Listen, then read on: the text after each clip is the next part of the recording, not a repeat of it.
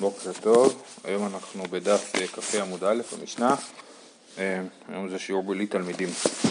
אומרת המשנה, שלוחי מצווה פטורים מן הסוכה, חולין ומשמשיהן פטורים מן הסוכה, אוכלין ושותין ארעי חוץ לסוכה. כן, יש לנו פה שלושה דינים, אחד זה ששלוחי מצווה פטורים מן הסוכה, מי, שהחולה, מי שחולה ומי שעוזר לחולה גם כן פטור מן הסוכה, וחוץ מזה אוכלין ושותין ארעי חוץ לסוכה, מותר לאכול ולשתות אכילה שאינה אכילת קבע ושתייה שאינה שתיית קבע מחוץ לסוכה ועוד זה עוד אה, יפורט בהמשך. אה, לגבי שלוחי מצווה פטורים מן הסוכה, אז יש פה מחלוקת. רש"י אומר אה, הולכי, שלוחי מצווה פטור מן הסוכה, אומר אפילו בשעת חנייתן, ככה אומר רש"י. זאת אומרת, אתה, ברגע שאדם הוא שלוח מצווה אז הוא פטור מסוכה לא רק כשהוא הולך בדרך, אלא גם כשהוא עוצר בדרך, אז הוא גם כן פטור מן הסוכה. תוספות אה, אה, מעיר שלכאורה לפי הדבר הזה, זאת אומרת לפי התפיסה של רש"י, יוצא ששלוחי מצווה פטורים מן הסוכה בגלל שבמהות הם שלוחי מצווה כרגע אז הם מתעסקים מה שנקרא עוסק במצווה פטור מן המצווה ולכן הם בעצם משוחררים מכל חוב דתי אחר.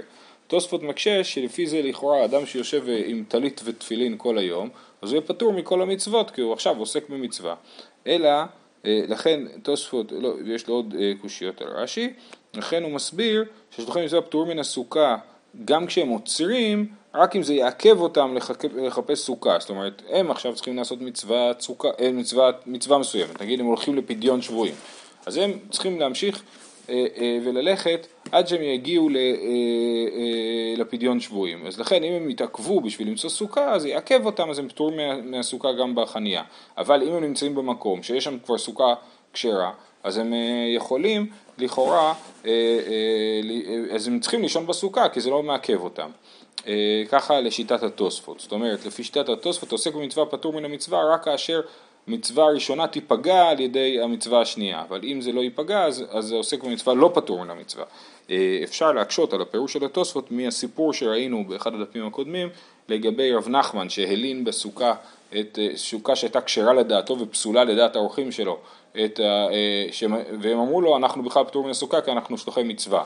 אז לכאורה זה יותר מתאים לרש"י כי הם יכלו לישון בסוכה אה, בסוכה כשרה אבל רב נחמן בחר לשים אותם בסוכה לא כשרה והם לא אמרו לו דבר כי הם אמרו שלוחי מצווה פטור מן המצווה זאת אומרת הם חשבו שהם באמת פטורים במהות מסוכת, ממצוות סוכה ולא רק כל עוד זה יעכב אותם בדרך יפה, אומרת הגמרא מנעני מילי דתנו רבנן בשבתך בביתך פרט לעוסק במצווה, ובלכתך בדרך פרט לחתן, כן, מנעני מילי שמאיפה אנחנו יודעים שהעוסק במצווה פטור מן המצווה, כי כתוב בקריאת שמע, ובבטך בביתך פרט לעוסק במצווה, ובלכתך בדרך פרט לחתן, כן, בהמשך אה, אה, יסבירו את הדרשה הזאת בדיוק, מכאן אמרו, הכונס את הבתולה הפטור ואת האלמנה חייב, מי שמתחתן עם בתולה הוא פטור מקריאת שמע, אבל מי שמתחתן עם אלמנה הוא חייב בקריאת שמע. מהי משמע? אומרת הגמרא, איך, איך אפשר להבין את זה מה... אומרת הגמרא, איך אפשר להבין את זה מה... מהדרשה, מהפסוק? אמר אבונה, כדרך, כן, כתוב בלכתך בדרך. כדרך, מה דרך רשות? אף כל רשות לאפוקי היידה במצווה עסוק. כן, אז בלכתך בדרך, מדובר על אדם שנמצא בדרך שהיא דרך רשות, דרך שאדם הולך בשביל עצמו, לא בשביל חיוב של מצווה. לאפוקי היי, להוציא את אותו אדם שנמצא, שעסוק במצווה. אומרת הגמרא, מי אמר? מי אמר שבלכתך בדרך זה דווקא דרך רשות, אולי זה דרך מצווה? מי לא עסקינא דקאזין להזיל לדבר מצווה? כן, אולי בלכתך בדרך זה גם כשהוא הולך לדבר מצווה, ולא רק כשהוא הולך לדבר רשות. וכאמר רחמנא ליקרי, ובכל זאת, אז כן, דקאזיל לדבר מצווה, וכאמר רחמנא ליקרי. אז, אה, אז אה, איך, איך בדיוק מבינים הפסוק שהכוונה היא לדרך שהיא דרך רשות ולא לדרך מצווה? עונה הגמרא, אם כן, לימה קרא בשבט ובלכת, כן? אה, דיברת בם, בשבט ובלכת, למה בשבתך, בביתך ובלכתך בדרך? מהי בשבתך ובלכתך? בלכת דידך ודמחייב. כן, אז בשבתך זה כשאתה יושב בשביל עצמך, בלכתך זה כשאתה הולך בשביל עצמך.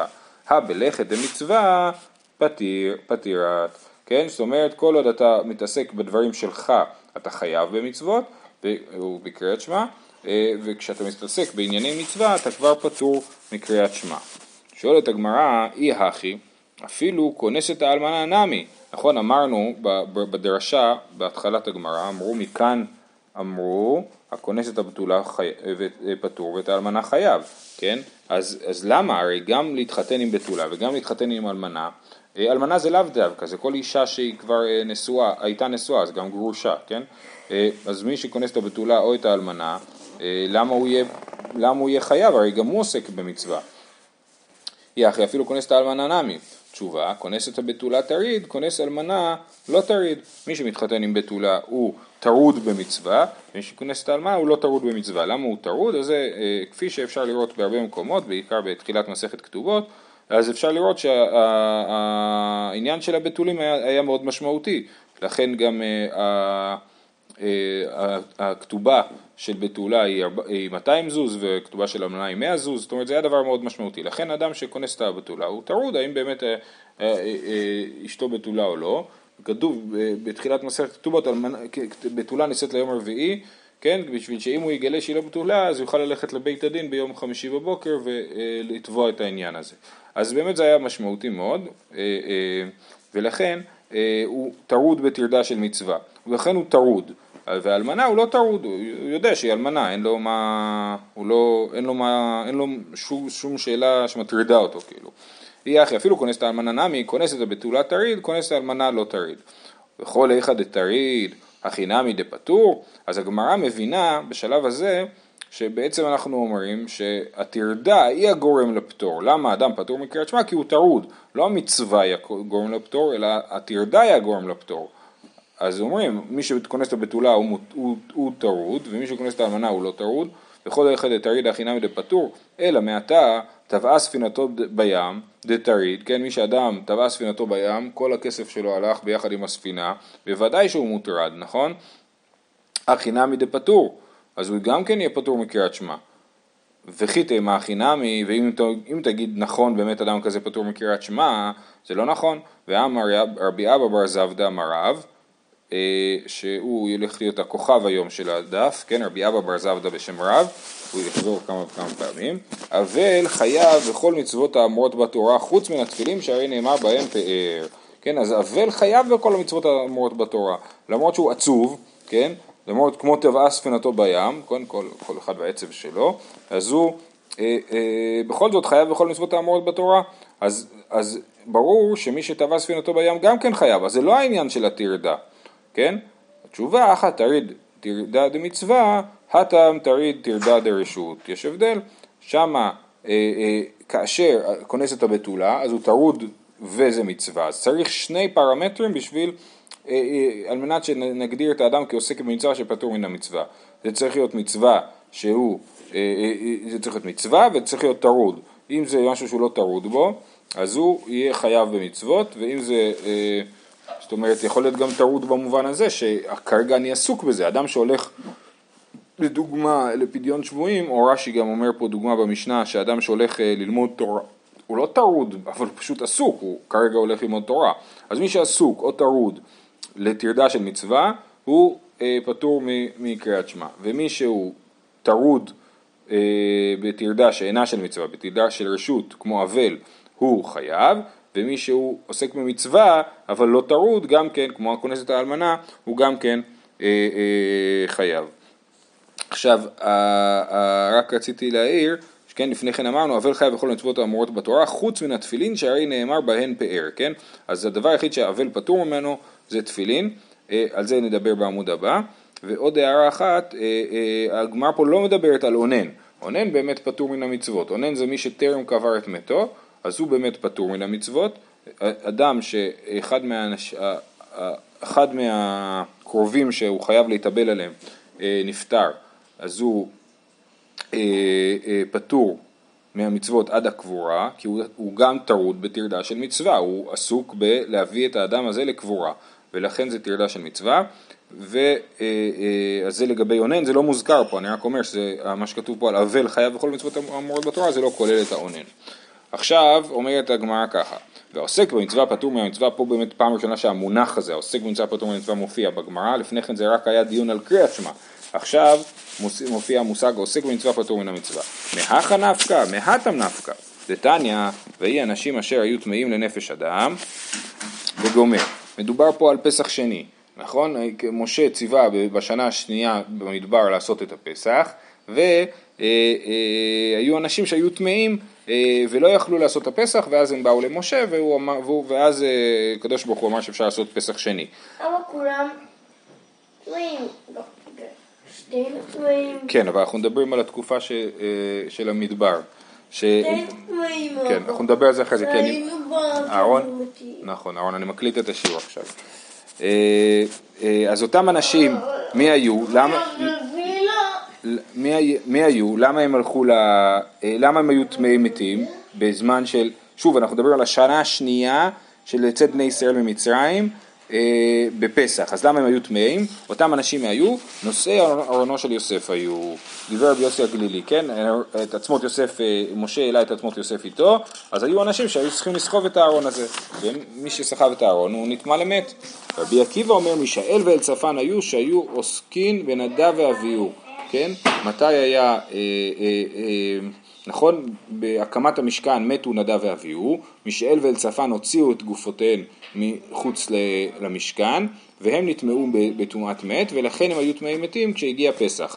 אה, עכשיו, תכף טוב, ו, אה, ורבי יצחק אומר, אם נושאי ארונו של יוסף היו, כבר היו יכולים להיטהר. אם מישאל ואלצפן היו, יכולים היו להיטהר. אלא עוסקים באמת מצווה היו, שחל שביעי להן להיות בערב פסח. שנאמר ולא יכלו לעשות הפסח ביום ההוא, ביום ההוא הם יכולים לעשות, עלי מחר יכולים לעשות. בכל אופן, אז לענייננו, אומר רבי יצחק שהוא חולק על רבי עקיבא ועל, אה, מי זה היה? רבי יוסי הגלילי, ש... אה, ואומר ככה, אם זה היה נושא ארונו של יוסף, הם היו יכולים להתאר כבר. איך הם היו יכולים להתאר? כי באמת, בזמן שהם הם, אה, היו ב... לפני פסח, הם לא סחבו את הארון של יוסף, כי כבר עשר חודשים הם חנו באותו מקום, הם חנו בהר סיני, עד, עד כ' באייר הם חנו בהר סיני, במשך אה, אה, מא' סיוון עד כ' באייר, זאת אומרת שנה פחות עשרה ימים, הם חנו בהר סיני, אז מי שסחב את ארונו של יוסף, סחב אותו להר סיני, נכון, לחניה ליד הר סיני, הניח אותו, וזהו, הם לא היו צריכים להתעסק בזה כל השנה, אז הם יכלו להיטהר. וגם מישאל ואלצפן שהוציאו את נדב ואביהו יכלו להיטהר, למה? בגלל שאנחנו אומרים באיזה יום מתו נדב ואביהו, באלף בניסן, באלף בניסן מתו נדב ואביהו, בגלל שהם, אה, אותו יום היה היום השמיני, נכון? ויהי ביום השמיני, זה היום אה, שבו הקימו את המשכן, ואז מתו נדב ואביהו, בהקרבם יש זרה.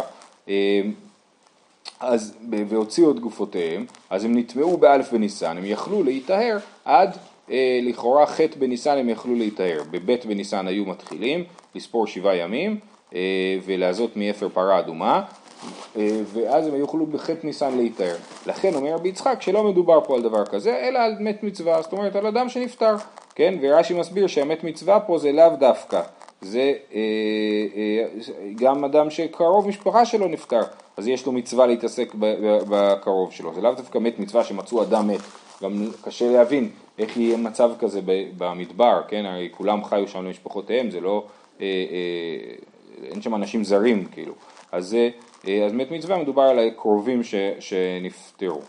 אה, רק אני רוצה להעיר שבאמת אפשר, אה, ככה שמעתי פעם מרב סמט, כן, רבי אלחנן סמט, שבאמת היה מקום לומר שרבי עקיבא חולק וחושב שבחטא בניסן הוקם המשכן. זאת אומרת, במידה מסוימת לפי הפשט של התורה, יכול להיות יותר נוח לטעון ששבעת ימי המילואים התחילו באלף ניסן, ובחטא בניסן אז באמת היה היום השמיני, ויהי ביום השמיני זה בחטא בניסן, ואז מתו נדב ואביהו, ואז באמת רבי עקיבא אומר שמי שמישאל בן צפן שסחבו את נדב ואביהו מחוץ למשכן היו טמאים ולא יכלו לעשות את הפסח כי באמת היום השביעי שלהם חל בי"ד ניסן, נכון? בואו נחשב, בחטא בניסן היה היום השמיני שהם נטמאו, ט', י', י"א, י"ב, י"ג, י"ד לא, אפילו היום השישי היה בי"ד ניסן וט"ו זה יום השביעי, אז הוא אומר, לפי, אפשר לומר שהשיטה של רבי עקיבא היא שהקמת המשכן הייתה בחטא בניסן. בכל אופן, לענייננו הגמרא חושבת שרבי יצחק, אה, בכל אופן, אולי זה מה שרבי עקיבא חשב, אבל רבי יצחק חושב שהמשכן הוקם באלף ניסן, ולכן הם היו יכולים להיטהר, ומסביר שמדובר על מתי מצווה. בכל אופן, מה אנחנו רואים מהדבר הזה? שהם נטמעו למרות שהם הלכו לפספס את הפסח. כן? זאת אומרת, בא אה, אדם שמת לו קרוב בחטא בניסן, אה, או, בז... כן, או בזין בניסן, והוא יודע שהוא הולך לפספס את, את חג הפסח, ובכל זאת הוא נטמע למת, סימן שעוסק במצווה פטור במצווה. יש לו עכשיו מצווה להיטמע לביתים, אז הוא מקיים את המצווה הזאת למרות שהוא יפספס את המצווה אה, של הפסח. אז למה צריך שתי מקורות לאותה דרשה? אומרת הגמרא, צריכה, דאי אשמועינן הטה, משום דלא זמן חיובא דפסח, אבל הכא דמטה זמן קריאת שמע, אימה לא. אומרת, יש הבדל. מה המקרה של הפסח? במקרה של הפסח הזמן של פסח עוד לא הגיע. הם עשו מעשה שמנע מהם מאוחר יותר לעשות את הפסח, ולכן זה לא נחשב, זה לא מקרה קלאסי של עוסק במצווה פטור מהמצווה, כמו קריאת שמע, שעכשיו הגיע זמן קריאת שמע ועכשיו אומרים לי אתה פטור. שם הם כאילו הפקיעו את, מעצמם את חיוב הפסח מוקדם, לפני שחל החיוב. אז, אז זה החידוש של העניין של קריאת שמע. אז יש מינן הטה משום דלומת הזמן חיוב עד הפסח, אבל הכא דמת הזמן קריאת שמע אימה לא צריכה, ויש מינן הכא משום דליקה כרת, אבל הטם דאיקה כרת אימה לא. כן, הפסח בא, בא להשמיע לנו, אחרי שאנחנו כבר יודעים מקריאת שמע שאדם פטור, מ, אה, העוסק במצווה פטור מן המצווה, להשמיע לנו שזה אפילו במצווה שיש בה איסור כרת, כגון פסח, ש, אה, שיש בזה עונש כרת, ולכן אה, באו שני הדברים ביחד. גופה אמר רבי אבא בר זבדא, אמר רב, חוזרים למה שאמרנו מקודם, אבל חייב בכל מצוות האמורות בתורה חוץ מתפילין, שהרי נאמר בהן פאר, מדאמר לרחמן אלי חזקאל, פארך חבוש עליך וגומר, אטו דמחייב, אבל כולי עלמא פטירי, כן? זאת אומרת, יש לנו ביחזקאל, השם אומר לו, זה אה, פרק קשה מאוד, שאומר לו, הנני לוקח ממך את מחמד עיניך במגפה, כן? הוא אומר ליחזקאל שאשתו תמות, ואומר לו לא להתאבל. הוא אומר לו, תכפרך חבוש עליך, כן? תמשיך לעשות את, אה, אה, ועל שפה, איך זה אומר? אה, ו... נדמה לי שכתוב שם על שפם לא תעתה, כן? זאת אומרת, הוא אומר לו לא לעשות את, אה, את כל הדברים שהאבלים עושים, אה, אה, וזה מוכיח שאבלים לא לובשים תפילין, כי עובדה שיחזקאל כן לבש תפילין כשהוא היה אבל, זה שאמרו ליחזקאל להמשיך ללבוש תפילין כשהוא אבל, זה סימן שאבלים באמת אה, פטורים מתפילין, או לא פטורים, אסור להם להניח תפילין. אה, זה מה שכתוב פה, את הוא דמחייבת בזמן שאתה אבל, אבל כולי עלמא פטירי בזמן שהם אבלים. עכשיו יש פה הערה חשובה, גם להלכה, והנה מילי ביום ראשון. דכתיבה אחריתה כיום מר, זאת אומרת דווקא ביום הראשון של האבלות האדם פטור מהתפילין ולא בכל, ה, בכל השבוע, לכן האבלים כן מניחים תפילין, רק ביום הראשון הם לא מניחים, ואם אני לא טועה להלכה נפסק שדווקא אם האבל, המיטה והקבורה היו באותו יום. אם המיטה והקבורה היו באותו יום, אז באמת האדם באותו יום לא יניח תפילין. אבל אם המיטה הייתה לפני הקבורה, אז ביום לפני הקבורה, אז באמת אחרי הקבורה, כל עוד, עד שלא הייתה קבורה, אז אדם פטור מתפילין מצד שהוא עונן. אבל אחרי הקבורה, אם נגיד אה, חס ושלום, אדם נפטר ביום ראשון ומביאים אותו לקבורה רק ביום שני בבוקר נגיד, ב-10 או ב-12, לא משנה, אז אחרי הלוויה הוא כן יניח תפילין. למה? והנמילה ביום ראשון, דכתיב אחריתה כיום מר. אז יש רק יום אחד שהוא יום מר, והיום הזה הוא היום שבו פטורים מתפילין, ושאר האבלות אה, חייבים בתפילין. ואמרתי לכם שרבי אבא בר זבדא הוא מככב בדף הזה, אז הנה הוא ממשיך. ואמר רבי אבא בר זבדא אמר רב, אבל חייב בסוכה. כן, לפני שנייה רבי אבא בר זבדא אמר רב, אבל חייב בכל המצוות. ופה כתוב, אבל חייב בסוכה. אומרת הגמרא פשיטא. כן, הרי לפני שנייה אמרת שהוא חייב בכל המצוות. תשובה, מהו דתימה, הואיל ואמר רבי אבא בר זבדא, שוב פעם אמר רב, מצטער פטור מן הסוכה. האינם הם מצטערו, כן, המצטער הוא פטור מן הסוכה, והאבל, האבל הוא מצטער. אה, אה, כמה שמלן, הנמילי צרא דממילא, אבל הכא אי הוא דקה מצטער נפשי, בא אלי ליתובי דעתי. זאת אומרת, כאשר אדם מצטער, אז הוא אה, פטור מן הסוכה, אבל זה לא הכוונה היא למצטער מי שעצוב פטור מן הסוכה, ומי ששמח חייב בסוכה, אלא מי שמצטער מן הסוכה, הוא פטור מן הסוכה, אבל מי שהוא מצטער, אז ראוי לו, הוא נדרש ליישב את דעתו ו, אה, אה, ולהתגבר ולהיכנס לסוכה. אני רק רוצה להעיר, שכחתי להעיר מקודם, אה, לגבי העניין הזה שאנחנו אומרים על אבלות שזה נחשב לטרדה דרשות. זה משונה, נכון? האדם חייב להיות אבל, אבל עדיין מגדירים את זה כטרדה דרשות.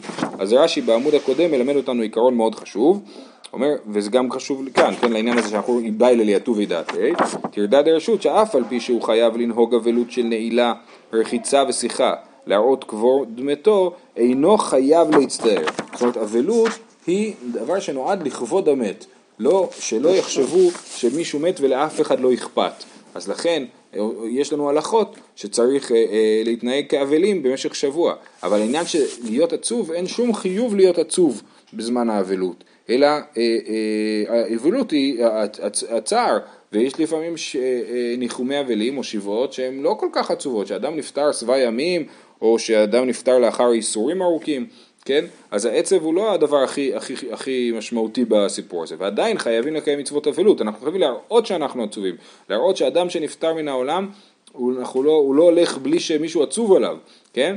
אבל העצבות עצמה, אין, אין בה חיוב, זה טרדת דרשות. אה, ולכן, עכשיו, דרך אגב, אני לא ניכנס לזה, אבל העניין הוא מה זה, מה זה, מי זה אבל בסוכות, כן? מי הוא אבל בסוכות? הרי אדם אבל שהתחיל לשבת שבעה לפני סוכות, ואז הגיע סוכות, אז הוא נפטר מאבלותו, הוא קם מאבלותו. אז אבל בסוכות זה דווקא לכאורה מישהו שמת אה, לא מת בסוכות. וגם אז הוא לא נוהג את האבלות שלו עד אחרי סוכות. בקיצור, מה זה אבל, אה, אבל בסוכות? זה שווה דיון לעצמו. ואמר רבי אבא בר זבדא אמר רב חתן והשושבינים וכל בני החופה פטורים מן הסוכה, כן, עוד אמירה של רבי אבא בר זבדא אמר רב, אז האבל חייב בסוכה, אבל החתן הוא והשושבינים וכל בני החופה, זאת אומרת כל מי שמלווה אותו במשך השבוע של שבע ברכות, פטורים מן הסוכה. כל שבעה, מה היא טעמה? משום דבאו למכדי, בגלל שהם צריכים לשמוח, לכן הם פטורים מן הסוכה. שואלת הגמרא וליכלו בסוכה וליכדו בסוכה, שיאכלו בסוכה ושישמחו בסוכה, למה הם צריכים, למה הם פטור מן הסוכה? תשובה, אין שמחה אלא בחופה. השמחה היא דווקא בחופה ולא בסוכה, תכף הגמרא גם תסביר למה. וליכלו בסוכה וליכדו בחופה, בסדר, אז שיאכלו בסוכה כי חייבים לאכול בסוכה, אחר כך ישמחו בחופה, ואז ככה הם גם יקיימו מצוות חופה, למה הם פטור מן הסוכה? תשובה, אין שמחה אלא במקום סעודה, הם חייבים לאכול במקום שבו הם שמחים, ולכן חייבים לאכול בסוכה בחופה, כי גם רוצים לשמוח בחופה, כי אמרנו שהשמחה היא רק בחופה. ולעבדו חופה בסוכה, אז שיעשו חופה בתוך הסוכה. מה זה חופה בעצם? חופה לא הכוונה היא לחופה שיושבים בחתונה והחופה אה, אה, הזאת, כן? זה לא החופה, ככה תוספות מסביר, אלא החופה היא פשוט הבית שבו החתן והכלה נמצאים במשך כל השבע ברכות, כן? רש"י, אה, תוספות אומר, בדיבור מתחיל אין שמחה אלא בחופה, אה, אומר, וצריך לדקדק מהי, מהי חופה, ואם במקום שברכו תחילה ברכת הנישואין קרא לי חופה, פעמים שאפילו ברחוב העיר מברכים אותה, כשהעם מרובין, הרי, ואין יכולים להיכנס בבית, הרי החופה לפעמים כל ה... עושים אותה בחוץ בכלל, אז לא, לא יכול להיות שאנחנו רואים שהחופה היא בחוץ, אלא מקום עיקר ישיבת חתן וכלה קר לי חופה, ולא מקום העשוי לאקראי בעלמא. ושם מברכים ברכת חתנים כל שבעה, זאת אומרת מעיקר הדין, לא כמו שנהוג היום, מעיקר הדין החפן, החתן והכלה יושבים בבית אחד במשך שבעה ימים, ובאים אליהם אורחים ועושים איתם סעודות וכל הסיפור של פנים חדשות וכולי, הוא קורא הכל בתוך החופה. החופה זה הבית שבו החתן והכלה נמצאים במשך השבע ברכות. אז הבית הזה, הוא לא יכול להיות בסוכה. למה הוא לא יכול בסוכה? אומרת הגמרא, וליעבדו חופה בסוכה. אביי אמר משום ייחוד, ורבא אמר משום צער חתן. אז אביי אומר משום ייחוד זה לא הייחוד של החתן עם הכלה, דווקא הייחוד הוא כיוון שיכול להיות שהחתן יצא נגיד לשירותים אה, או משהו כזה במהלך הזה, והסוכה היא לא מקום שהרבים נמצאים בו, אז לכן יש חשש שהכלה תתייחד עם מישהו אה, זר, ולכן אה, אה, זה בעייתי, ורבא אומר משהו קצת הפוך, זאת אומרת, אומרים דברים הפוכים. אביי מתייחס לסוכה כאל מקום בודד, מקום שקט, שאין שם הרבה אנשים, ולכן יש חשש שיהיה ייחוד בסוכה. רבא אומר ההפך, רבא אומר משום צער חתן, יש צער לחתן שכל הזמן יש שם אנשים, וזה מקום, אומר רש"י, לא, סליחה, צער חתן רש"י מסביר שהמקום צר ופתוח שאין לה אלא שלוש דפנות ובוש לשחק עם כלתו. זאת אומרת, כן, הצער של החתן הוא שלא נמצא במקום פרטי ואינטימי מספיק עם אה, אשתו הטריה. לכן יש לו צער לחתן. אה, אה, אה, זאת אומרת, אז אני אומר, קצת, יש קצת, זה חוזר שוב, אביי אמר משום ייחוד ורב אמר משום צער חתן. יש ביניהם הבחנה מסוימת שאביי חושב על הסוכה בתור מקום דווקא מאוד אינטימי וזאת הבעיה שלו, ורבא אומר שהסוכה היא לא מספיק אינטימית וזאת הבעיה שלה. מהי ביניו? אומרת הגמרא, מה ההבדל ביניהם להלכה? איכא ביניו דשכיחי אינשי דנפקי ואיילי לאטם. כן? יש הרבה אנשים שנכנסים ויוצאים לשם. הסוכה נמצאת במקום מרכזי, אה, לא יודע, באיזשהו מעבר או בכניסה לבניין, שאז אה, אה, למאן דאמר משום ייחוד לאיכא, למאן דאמר משום צער חתן, איכא, כן, אין שם ייחוד, כי זה מקום ציבורי, שנמצאים שם אנשים, ואז לכאורה הם יכולים לעשות שם את החופה ויכולים לעשות שם את חג סוכות. למאן דאמר משום צער חתן איכא, ודאי שיש צער חתן עוד יותר כאשר זה מקום ציבורי. אמר ביזרע, הנה וזה הוכחה שזה, זאת אומרת, בחלק מהמקומות שאנחנו מדברים על עוסק במצווה פטור במצווה, והאבל חייב בסוכה וכדומה, וכל, ו, והחתן פטור מן הסוכה, לפעמים זה מקומות, או שהאבל לא מניח תפילין, בחלק מהמקומות הכוונה היא שאסור לאבל להניח תפילין, ופה הכוונה היא רק שהוא פטור מן הסוכה, אבל שהוא יכול לעשות סוכה. אמר בזרע, אנא אחלי בסוכה וחדי בחופה, וכל שכן דחדי ליבאי דכאביד נטרתי, כן, רבי זרע אכל בסוכה ושמח בחופה, כן, אז באמת היה לו שתי מקומות, היה לו סוכ, סוכה וחופה, ו, אה, ואומר כל שכן שיותר שמח ליבי, כל שכן ששמח ליבי שעשיתי את שתיהם, קיימתי שתי מצוות, גם מצוות סוכה וגם מצוות אה, אה, ושימח את אשתו, מצוות חופה, ולכן שמחתי עוד יותר. זהו, שיהיה לכולם שבוע טוב ויום טוב.